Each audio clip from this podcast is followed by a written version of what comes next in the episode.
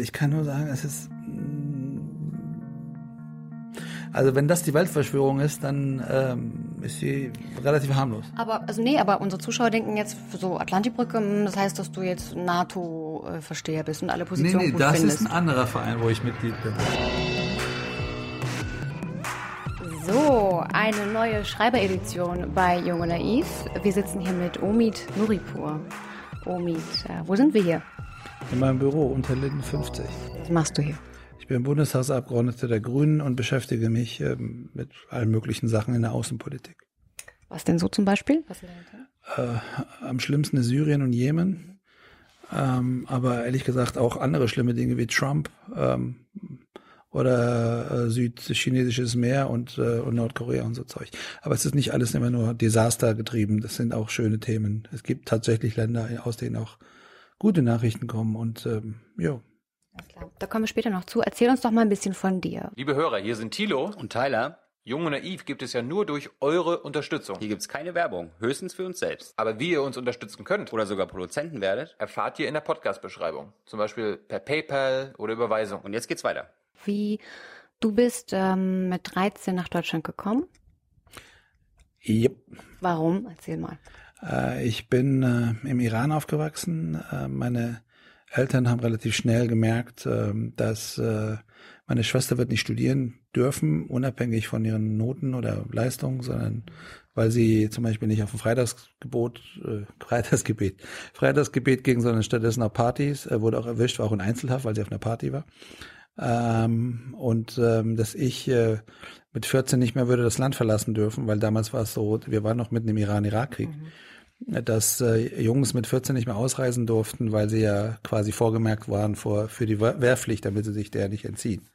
Und die Wehrpflicht war dann, dass man mit 18 dann spätestens an der Front stand und es war nicht klar, wie lange dieser Krieg dauern würde.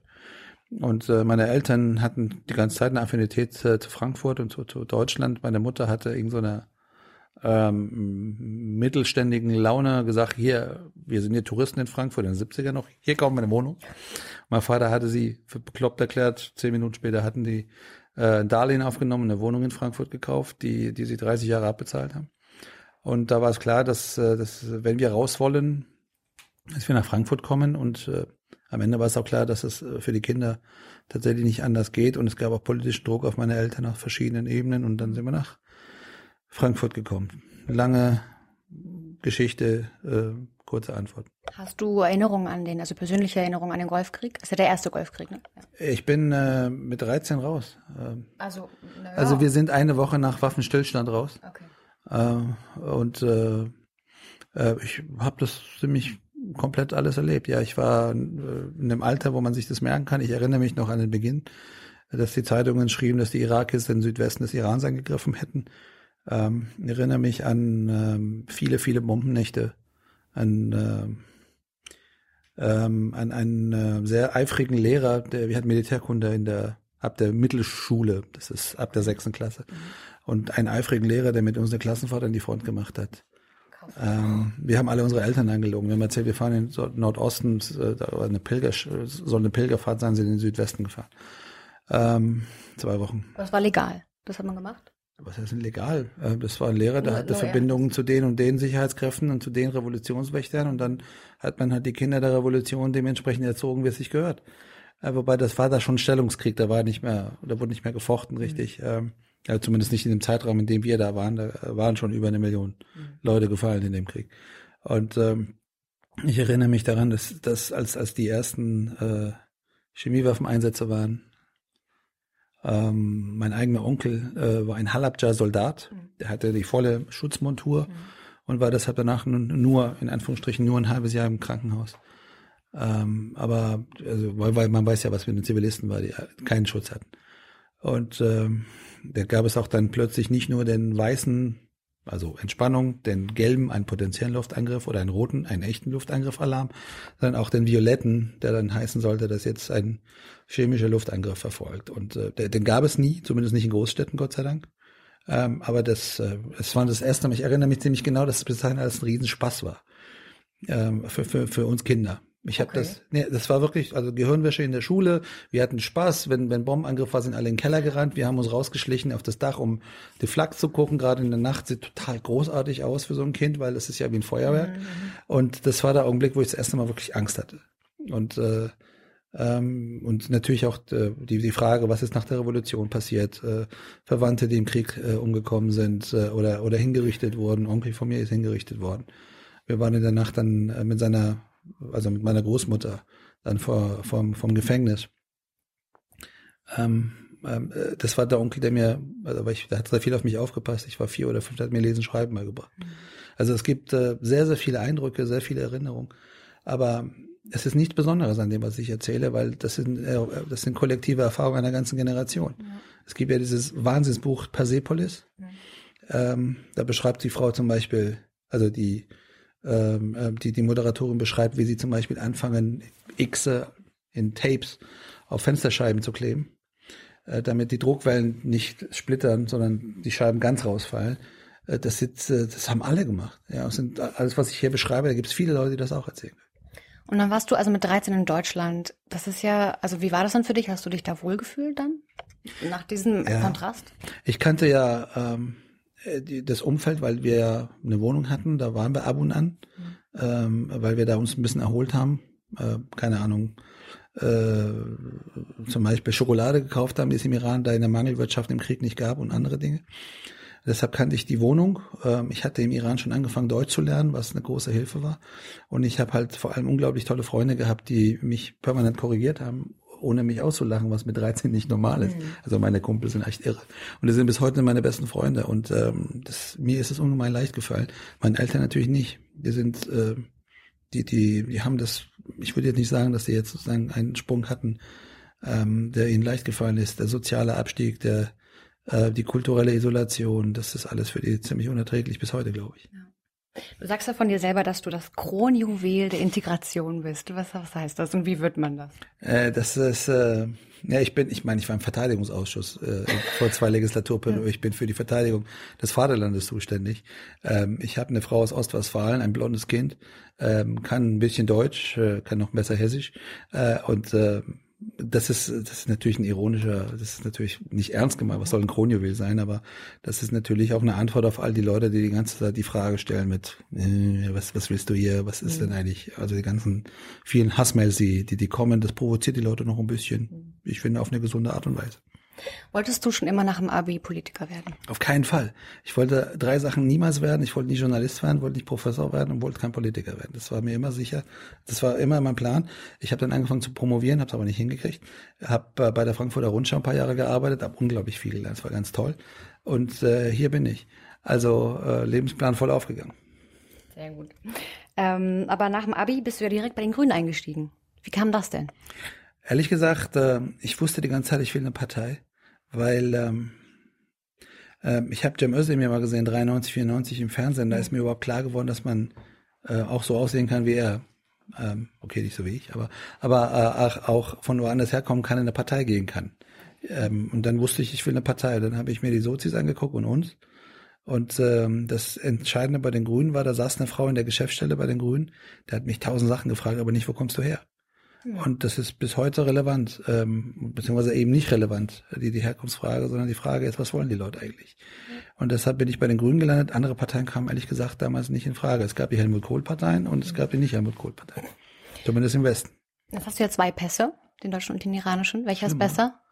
Ähm, der Deutsche. Das ist überhaupt keine Frage, weil mit dem iranischen Krieg brauchst du in ganz vielen Ländern Visum, wirst äh, ähm, bei der Einreise nicht besonders gut behandelt und so weiter und so fort.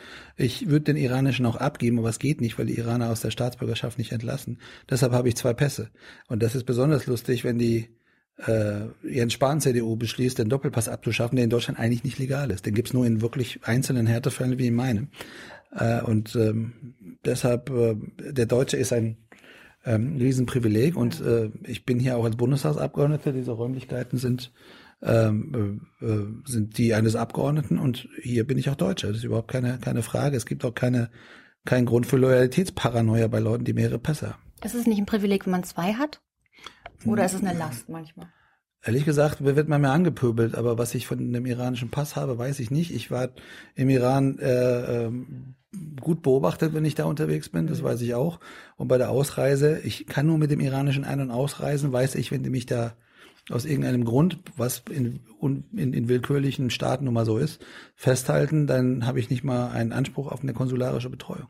Also wo der Vorteil, ja nee, weil ich bin ja eben, als ich den deutschen Pass bekommen habe, habe ich unterzeichnet, dass ich weiß, dass ich im Iran Iraner bin und kein Deutscher. Mhm. Das ist im Rest der Welt anders, aber im Iran bin ich Iraner und deshalb, also ich habe die Privilegien noch nicht so richtig entdeckt. Findest du es richtig, dass man den nicht verlieren kann? Wie gesagt, in meinem Fall ist es zwangsläufig so. Ich habe da relativ wenig Einfluss drauf gehabt, äh, außer dass ich neun Jahre lang von Amtsstube zu Amtsstube gerannt bin, bis ich den deutschen Pass bekommen konnte, weil das damals nicht selbstverständlich war, dass man ähm, dass man beide Pässe behalten darf, auch in Härtefällen nicht. Aber ehrlich gesagt, ich weiß gar nicht, was das Problem ist. Wenn man jetzt, äh, keine Ahnung, äh, es gibt Staaten, da fliegt man drüber, wenn man im Flugzeug drüber geboren wird, kann man den Pass von dem Land bekommen. Geht davon irgendein Abend oder Morgenland unter? Ich glaube nicht. Darfst du in die USA reisen? Ich darf jetzt zurzeit wieder reisen, weil, wer weiß, wie es jetzt mit dem Mix ist, aber ich darf wieder reisen, weil von dem Moslem-Ban ja die Doppelstaatler, zumindest die europäischen Doppelstaatler ausgenommen sind.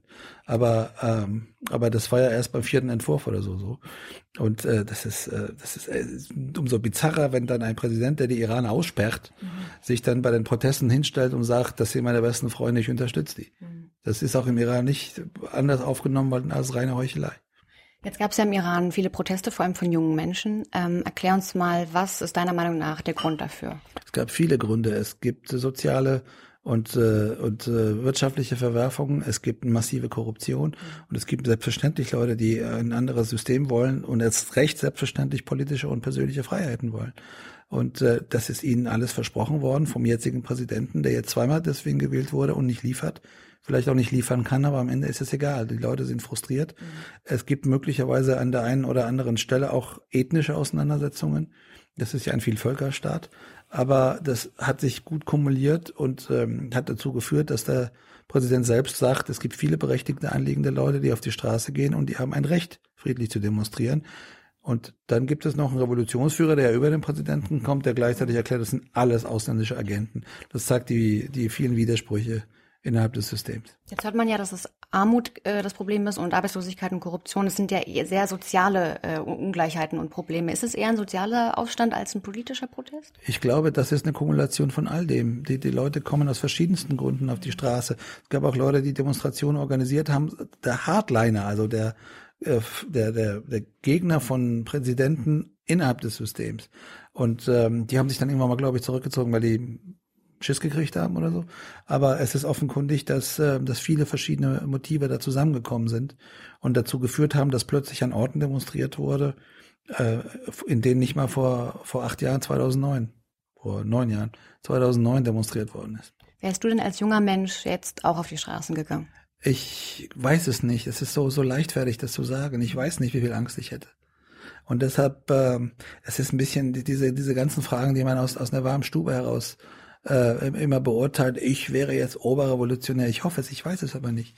Ich habe genug äh, Leute gesehen, äh, die die jetzt äh, die 2009 folgende um ihre Liebsten, ihre Familienmitglieder getrauert haben, bis heute trauern, dass diese Leute jetzt nicht wie selbstverständlich die Helden spielen. Ich verstehe das. Deshalb äh, ich wünschte, dass die Menschen äh, nicht nur im Iran so viel Freiheit bekommen, wie sie brauchen und äh, und äh, und in einer Demokratie, in einem Rechtsstaat vor allem leben können, aber was ich vor Ort machen würde, das ist so die übliche Frage, was wärst du denn eigentlich ähm, äh, im, im Dritten Reich gewesen? Ja. Die ehrliche Antwort ist keine Ahnung. Oder wie ist es, wenn du jetzt zurückfährst? Warst du in letzter Zeit mal da?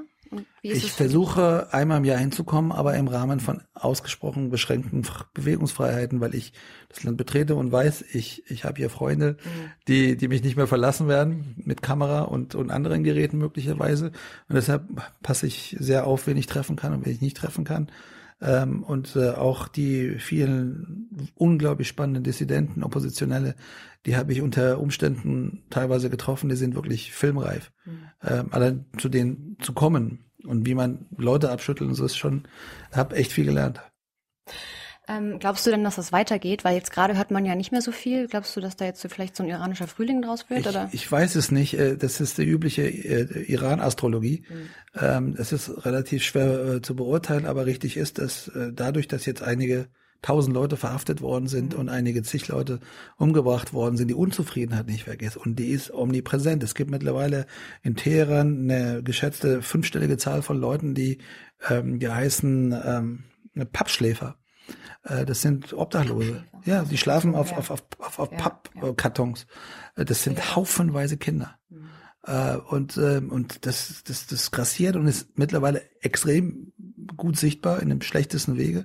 Und deshalb, ähm, äh, die Unzufriedenheit der Leute geht nicht davon weg, dass ein paar Leute jetzt verhaftet wurden. Okay.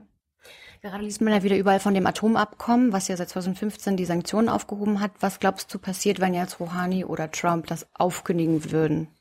Was wäre das für eine naja, das, das Problem ist, äh, dass äh, das Abkommen mit äh, überzogenen Erwartungen überfrachtet wurde. Das Abkommen hat ein Ziel, nämlich dass der Iran die nächsten jetzt nur noch achteinhalb Jahre keine Atombombe bekommt. Mhm und nichts anderes. Es geht nicht darum, dass der Iran jetzt eine andere Syrienpolitik fährt oder äh, dass jetzt die Menschenrechte besser äh, geschützt sind, was wünschenswert wäre, aber nicht in diesem Abkommen verhandelbar war.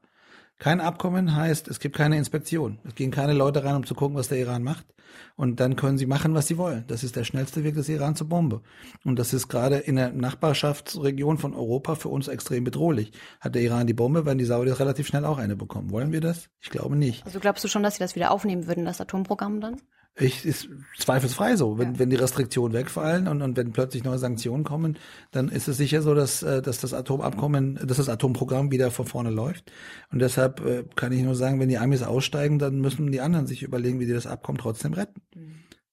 Jetzt hört man ja immer wieder, dass der Iran so eine Vorherrschaftsposition anstrebt im Mittleren Osten mit den Argumenten, dass vor allem in Syrien iranische Milizen kämpfen und dass der Iran im Jemen ähm, die Houthi-Rebellen gegen Saudi-Arabien aufrüstet und dass er auch im Libanon die Hisbollah aufrüstet.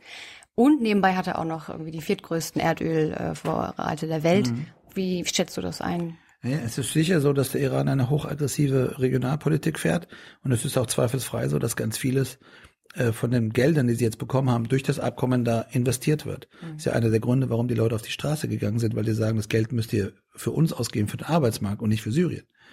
Ähm, aber das Schlimme ist ja, Iran und Saudi-Arabien geben sich nicht so viel. Das sind zwei Staaten, die in gegenseitiger Paranoia ganz viel Brandsätze um sich werfen in Jemen, in Syrien, in Libanon, im Irak, in Pakistan, in Bahrain. Und je nach Land ist auch die Verantwortung anders verlagert, anders gelagert. In Jemen sind es die Saudis, die das Land in die Steinzeit gerade bomben. In, äh, in, in, in Libanon ist Iran sicher der hochaggressive, deutlich aggressivere Spieler.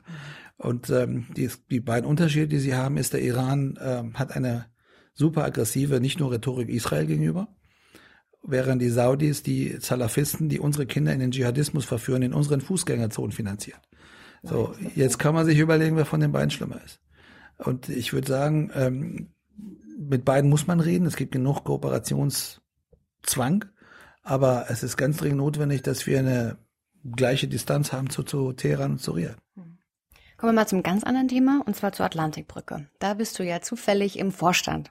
Wie ist das denn passiert? Haben die dich gefragt? Das ist eine gute Frage. Nein, also ähm, es gab mal ähm, äh, in, in dieser, es ist ja wie in vielen anderen Vereinen so, die die äh, Politik nacharbeiten, dass die immer gucken, dass viele Parteien vertreten sind. Und äh, für uns war meine jetzige Fraktionsvorsitzende. Und äh, die hatte keine Zeit, keine Lust, keine Ahnung. Und die hat mich gefragt, ob ich jetzt für die Grünen da reingehen will. Ich sagte, Klar, was ist denn das überhaupt? Keine Ahnung. Und da bin ich jetzt aber schon länger. Hm. Ja. Wann? Wie lange schon? Ich weiß es gar nicht. Ewig. Fünf Jahre. Ich war, ehrlich gesagt, die ersten zwei, drei Jahre war ich überhaupt nicht da. Ach so, weil ich keine Zeit. Ja, ich, ich, ich habe mich immer entschuldigt, weil ich nie Zeit hatte, da hinzukommen. Und die haben mich trotzdem irgendwie wiedergewählt. Und irgendwann mal rief dann, ähm, rief mal, also zwei Anekdoten, zwar viel umworben, um, umsagenden und, und verschwörungsvollen mhm. Atlantikbrücke. Das eine ist, irgendwann mal rief mich ein Journalist an und sagt, sagte, sag mal, dieser Fitchen, du sitzt da, da immer neben dem, wie ist denn der so? Und ich sagte, keine Ahnung, ich habe den noch nie gesehen, ich habe ihn bis heute noch nicht gesehen. Ähm, ich habe den Fitchen noch nie persönlich getroffen. Okay. So, ähm, bestimmt ist er nicht der Mensch oder auch nicht, keine Ahnung. Das zweite ist, mich rief dann der Geschäftsführer, das darf ich gar nicht sagen, so scheiße, äh, der Geschäftsführer von Transparency, äh, damals, jetzt nicht mehr, Transparency, Transparency äh, rief mich an und sagte, er will ein Mitglied werden, da wird mir ein Mitglied auf äh, Vorschlag, Vorschlag. Mhm. und weil der will nämlich gucken, was da nicht abgeht weil das gehört ja zu seinem Job. Okay. Dann habe ich ihn vorgeschlagen, dann wurde er Mitglied, zwei Jahre später ist er ausgetreten, was langweilig war. So, das sind einfach, das sind dieselben Diskussionen, die auch woanders geführt werden. Es gibt aber irgendwie den Anspruch, dass man nicht äh, alle Türen aufmacht, weil dann würden die Leute ja offener reden. Äh, das kann sein, äh, muss man nicht nachvollziehen, weil eigentlich gibt es bestimmte Positionen, die man woanders vielleicht nicht so vertritt wie drin auch, aber. Das wäre jetzt meine Frage, wie genau sieht so ein Treffen aus? Wie kann man sich das vorstellen? Wie wir treffen, man, so, so, so ein Vorstandstreffen, dann kommt man zusammen, wir haben einen Präsidenten, der Präsident hat eine Tagesordnung vor sich liegen, die vorher rumgeschickt worden ist, fragt, ob alle damit einverstanden ist, wie in jedem Kaninchenzüchterverein oder in meiner Bundestagsfraktion. So, und dann gehen wir die Themen durch und ähm, wollen wir jetzt das nicht mal so und so machen, also so und so machen heißt, wollen wir nicht eine Veranstaltung machen zum Thema äh, Desinformation in, in, in politischen Kampagnen seit der Wahl von Trump. Mhm. Da sagen drei Leute ja, deswegen, sagen zwei Leute nein, deswegen und dann wird abgestimmt und dann passiert das.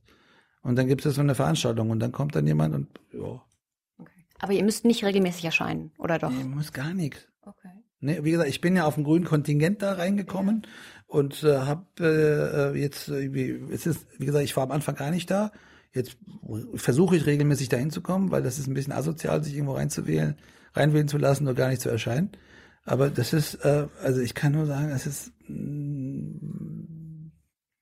also wenn das die Weltverschwörung ist, dann ähm, ist sie relativ harmlos. Aber also nee, aber unsere Zuschauer denken jetzt so Atlantikbrücke, hm, das heißt, dass du jetzt NATO-Versteher bist und alle Positionen nee, nee, gut das findest. ist ein anderer Verein, wo ich Mitglied bin. Okay. So, nee, das, ist, das gibt ja die Deutsch-Atlantische Gesellschaft. Mhm. Die Deutsch-Atlantische Gesellschaft, mhm. da bin ich auch Vorstand, im, im, Vorstand, auch sozusagen für die Grünen, weil sie versuchen, aus jeder Fraktion jemanden da drin zu haben. Das ist der Verein, der sich als Ziel gesetzt hat, da draußen sozusagen zu erklären, warum die NATO gar nicht so übel ist.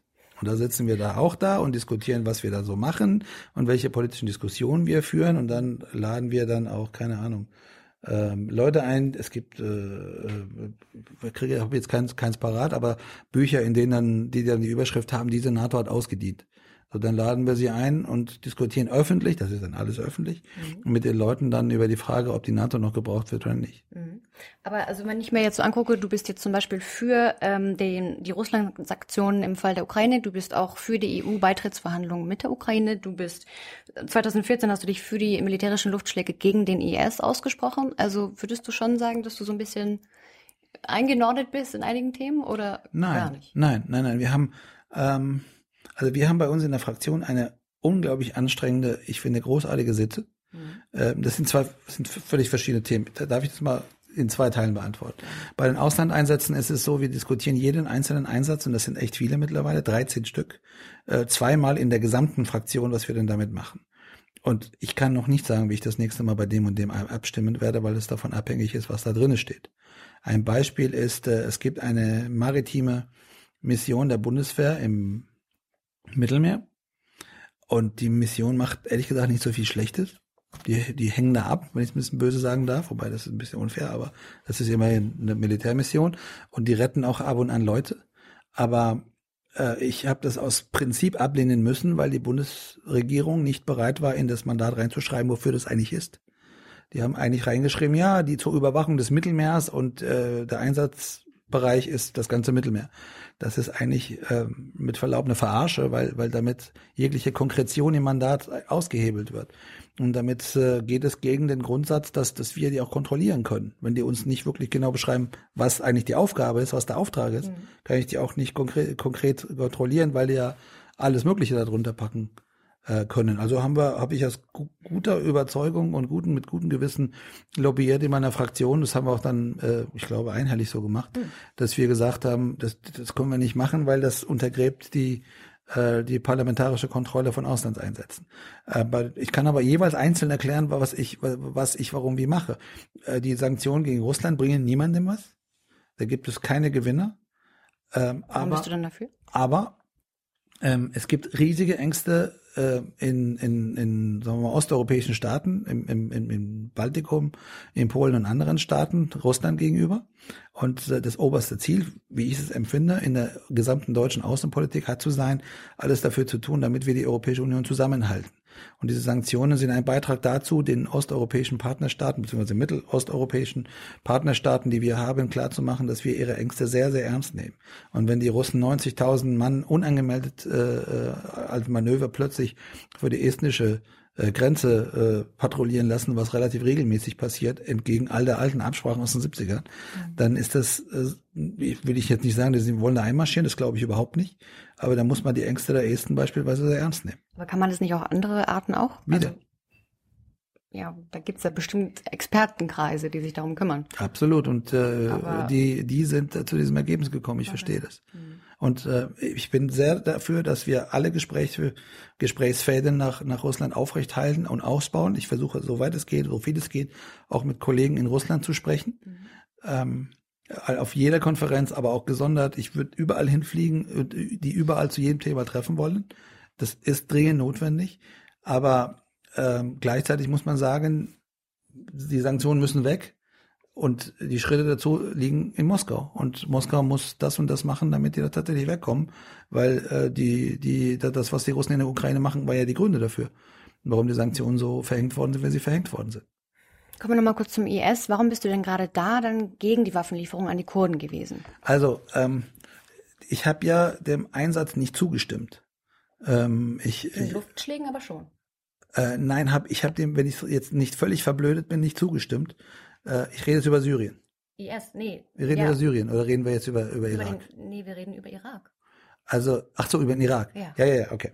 Also, ähm, ich ähm, glaube, dass äh, also wir haben eine lange Geschichte der Auseinandersetzung um Militäreinsätze. Das hoffe ich. Äh, und äh, die Position, die wir alle tragen, ist, und deshalb haben wir diese permanenten, anstrengenden Reflexionsprozesse und Diskussionsprozesse, ist erstens, Anwendung militärischer Gewalt führt immer zum Übel. Zweitens ist aber die Unterlassung manchmal etwas, was zu größerem Übel führen kann. Es gibt zwei zentrale Gründe, warum man Dschihadisten gerade in der Verfasstheit, gerade wenn sie Territorium erobert haben, äh, auch militärisch angehen muss unter bestimmten Umständen. Äh, das eine ist, äh, dass man sie manchmal einfach aufhalten muss. Und die haben damals äh, Mosul erobert, die zweitgrößte Stadt des Iraks, und waren auf dem Weg nach Erbil, der Hauptstadt der Kurden, und auf dem Weg nach Bagdad. Und das Zweite ist, dass es um eine riesige Erfolgsgeschichte ging, äh, die sie unglaublich attraktiv gemacht hat, die aber auch nicht mehr ganz so aufrechtzuerhalten war, als die militärischen Auseinandersetzungen begannen. Ich äh, versuche ja äh, so oft wie möglich dschihadistische Foren zu frequentieren, um zu lesen, was da diskutiert wird. Mhm. gab ziemlich viele Verwirrung, verwirrte Stimmen von Leuten, die gesagt haben, huh, wir bombardieren jetzt Raqqa. Wer hätte das gedacht? Warum habe ich meine Familie mitgebracht? Aber die Frage ist ja, warum bist ja, du für? Moment, Moment, Moment. Also, äh, der, der, die morale Geschichte ist, ich, ich, mhm. die morale Geschichte ist, man kann Dschihadismus sicher nicht militärisch besiegen. Aber es gibt manchmal Momente, wo man die Zeitfenster nicht mehr hat, um die richtigen Maßnahmen an Politik, an, an, an, an etlichen anderen Dingen, Diplomatie anzugehen, Soziales anzugehen, wenn, wenn die sowieso alles überrollt haben. Und was ich 2014 wollte, war, dass diese Leute diese Barbaren, die nochmal Mosul erobert haben, auf dem Weg noch waren zu anderen großen Städten, dass sie aufgehalten werden. Aufgehalten kann man sie nur militärisch. Ich war der Meinung, dass man das selber machen soll und äh, und nicht äh, über die äh, nicht nicht über die äh, sozusagen äh, wie heißt das Bewaffnung der der Kurden, weil mir damals schon klar war und ich fürchte, ich hätte nicht ganz unrecht, dass wenn diese Auseinandersetzung vorbei ist, die Luft die die die Waffen sich ja danach nicht in Luft auflösen, sondern dass sie in den Händen bleiben, dass äh, es eine große Geschichte gibt innerer Zerwürfnisse der kurdischen Fraktion untereinander, die jetzt auch wieder immens ausgebrochen sind, dass es da, die Waffen sind, die auch möglicherweise in der Türkei oder woanders eingesetzt werden und das in einer Region mit der höchsten Proliferationsrate der Welt, in der Waffen sehr schnell die Hände wechseln. Das heißt, du bist generell gegen alle Waffenlieferungen? ich bin nicht grundsätzlich immer gegen Waffenlieferungen aller Art. Es gibt Waffenlieferungen zum Beispiel innerhalb der NATO, die dazu führen, dass weniger Waffen produziert werden, weil zum Beispiel die Italiener von den Deutschen oder andersrum Munition sich nehmen, da muss man nicht doppelt produzieren. Das ist ungemein hilfreich. Das ist unter bestimmten Umständen sowas wie ein Beitrag zur Abrüstung, auch wenn das paradox klingt. Aber es gibt Regionen auf der Welt, in denen jede Waffenlieferung am Ende des Tages fatal ist, weil du nicht weißt, wo die Waffe am Ende ist. Ich habe selbst Peschmerga, kurdische Kämpfer getroffen äh, in, im, im Nordirak. Wann war das? äh, 2015, mhm. die mir total stolz ihre Waffe gezeigt haben aus dem Ersten Weltkrieg. Die war halt gut gewartet, aber auch aus hundertjährigen Waffen kann man noch schießen und damit Leute töten. Und deshalb ist die Frage nicht, was passiert jetzt mit der Waffe, die ich liefere, sondern was passiert übermorgen mit der Waffe, die ich liefere.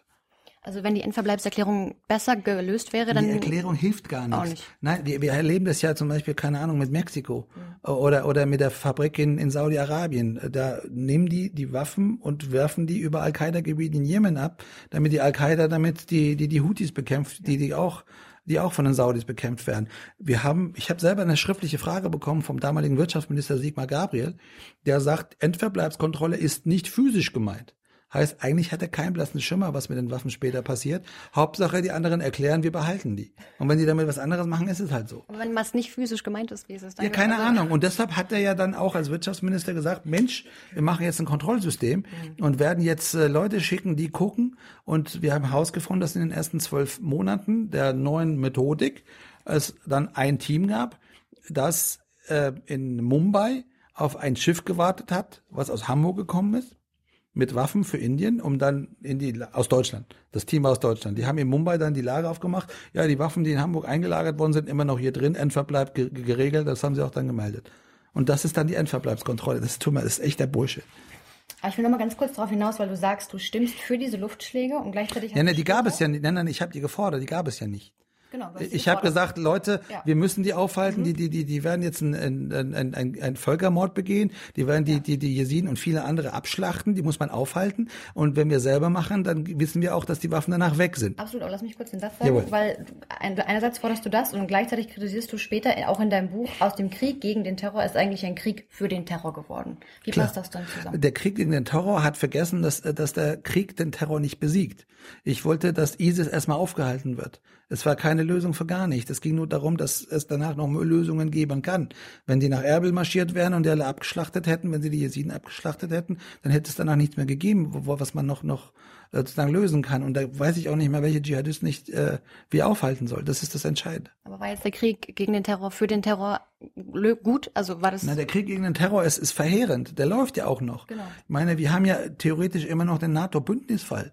Der NATO-Bündnisfall ist ausgerufen worden am, am, am, an den Tagen nach dem 11. September 2001. Wir haben ganz andere Sicherheitszeitalter. Wäre es nicht mal Zeit, dass die NATO mal damit aufhört, dass nicht mehr der ultimative Bündnisfall jetzt immer noch in, in, in, Kraft ist? Aber bist du dann nicht genau in deinen Bündnissen da an der richtigen Adresse, das anzusprechen? Ja, mache ich ja die ganze. Wir haben ja Anträge dazu noch und nöcher hier eingebracht. Und äh, die SPD hat auch immer mit uns gestimmt, als sie nicht in der Regierung war. Ähm, wie stehst du dazu, dass Deutschland ähm, mit Rammstein sich an den Drohnenmorden beteiligt? Äh, ich habe ja ähm, damals eine wissenschaftliche Studie dafür in Auftrag gegeben, die eindeutig sagt, dass die Bundesregierung, die sich an völkerrechtlichen ähm, Tötungen äh, beteiligt, beziehungsweise es überhaupt zulässt auf eigenem Boden, äh, dass, äh, dass das strafrechtlich eine Beihilfe ist. Und ich weiß ja, dass es äh, sehr viele Leute gibt, die jetzt klagen und wir werden mal sehen, was passiert. Aber es ist eindeutig, wenn in Rammstein irgendetwas passiert, was mit extralegalen Tötungen zu tun hat, mit, in Somalia beispielsweise oder in Pakistan, dann ist die Regierung in Deutschland, die das nicht unterbindet, äh, haftbar dafür. Aber haben wir denn eine Handhabe in Deutschland, gegen Rammstein vorzugehen oder ja, nicht? Das Problem, das Problem ist ja, dass äh, wir die Informationen nicht so bekommen, wie wir sie brauchen. Also es gibt ja bis zu einem gewissen Grad die berechtigte äh, den berechtigten Anspruch einer Bundesregierung, dass nicht alles, was äh, internationale Beziehungen betrifft, transparent und öffentlich zugänglich ist. Mhm. Das heißt, dass diejenigen, die klagen, die Möglichkeit bekommen müssen, äh, Informationen zu haben, die das sehr klar juristiabel darlegen und belegen können, die es aber nicht gibt, weil sie nicht zuge zu, äh, zugänglich gemacht werden. Das ist ein bisschen dasselbe wie Büchel, die Atomwaffen dort, die auch längst weg müssen. Alle wissen, dass sie da sind, aber es wird nie zugegeben, dass sie da sind, sodass man jetzt nicht sozusagen die juristische Handhabe hat, um, um, um, um, um die Atomwaffen loszuwerden, die auf deutschem Boden gelagert werden. Das war meine nächste Frage. Da bist du auch dafür. Absolut. Und äh, deshalb ist die zentrale, wie soll ich das sagen, das zentrale Schlachtfeld auch im Falle von Büchel, äh, nicht in erster Linie, jetzt müssen die mal weg und wir fordern das, das ist sowieso klar, sondern äh, Akteneinsicht. Ähm, die Landesregierung Rheinland-Pfalz ist sozialdemokratisch geführt, das Auswärtige Amt auch. Das Auswärtige Amt verweigert der eigenen Ministerpräsidentin seit Jahren die Akteneinsicht in der Frage von Büchel. Gut. Hm, Aber bist du Nee, dann nicht jetzt nicht im Konflikt mit deiner Position in diesen Vorständen? Also wirst du dann dafür nicht irgendwie, Also, wollte mal, äh, äh, Atlantikbrücke, ja? ja. Da gibt es wirklich äh, auf Mitgliederversammlungen, die nicht öffentlich sind, äh, deshalb äh, erzähle ich es jetzt auch gerade nicht, äh, andauernd irgendwelche Leute, die aufstehen und sagen, also ich weiß nicht, aber keine die Zahl ist jetzt fiktiv, ich habe die gerade nicht im Kopf, aber drei von 15 Leuten, die eben im Vorstand sind Frauen, ist das nicht ein bisschen 60er? Äh, und, äh, und es ist jetzt auch so, dass bei der Aufnahme der Mitglieder halt auch geguckt wird, ob das grundsätzlich äh, ähm, ähm, alte weiße Männer sind oder ob das auch irgendwie ein Beitrag ist zur Vielfalt. Und ich kann nur sagen, hey, cool. Hey Leute, Jung und Naiv gibt es ja nur durch eure Unterstützung. Ihr könnt uns per PayPal unterstützen oder per Banküberweisung, wie ihr wollt. Ab 20 Euro werdet ihr Produzenten im Abspann einer jeden Folge und einer jeden Regierungspressekonferenz. Danke vorab. Aber hattest du noch nie einen Gewissenskonflikt so mit deiner Partei? Nein, und nein, weil ich bin Parteimitglied und ich bin im Bundestag meinem Gewissen verpflichtet. Und äh, ich, es ist ja nicht so, dass ich jetzt irgendwie in, keine einen Vorstand von irgendeiner Brücke gehe und mein Gewissen an der Tür abgebe, sondern ich gehe da rein. Alle wissen, wofür ich stehe, äh, äh, dass ich von der und der Partei will. Die wollen das haben, die wollen das aushalten und dann diskutieren wir das. Und äh, ich habe ehrlich, warum soll ich da irgendwas anders vertreten? Was? Nee, aber ich, ich will versuche erst zu verstehen, was ist die Fantasie? Die Fantasie ist, da wird Ich dann ganz nicht. anders geredet, weil, warum? Was habe ich davon? der Punkt ist, was sagst du denn Leuten, die finden, dass diese Elite, das sind ja elitäre Kreise, die hinter verschlossenen Türen Dinge besprechen. So, findest du das nicht intransparent und undemokratisch? Das ist intransparent, aber nicht undemokratisch, weil jeder, vereinsrechtlich jeder, sich einschließen kann, wie er Bock hat. So. Also ob das so klug ist, so intransparent zu sein äh, und ob man dann weniger Verschwörung anziehen würde, wenn man bestimmte Debatten, die sowieso geführt werden, öffentlich führt, da die Frage stellt sich ehrlich gesagt, also manche in diesem Vorstand auch. Alles klar. Könntest du das kurz rappen für mich? Nein, für Banausen rap ich nicht. Umi, Dankeschön. Dankeschön. Bis bald. Danke für deine Zeit.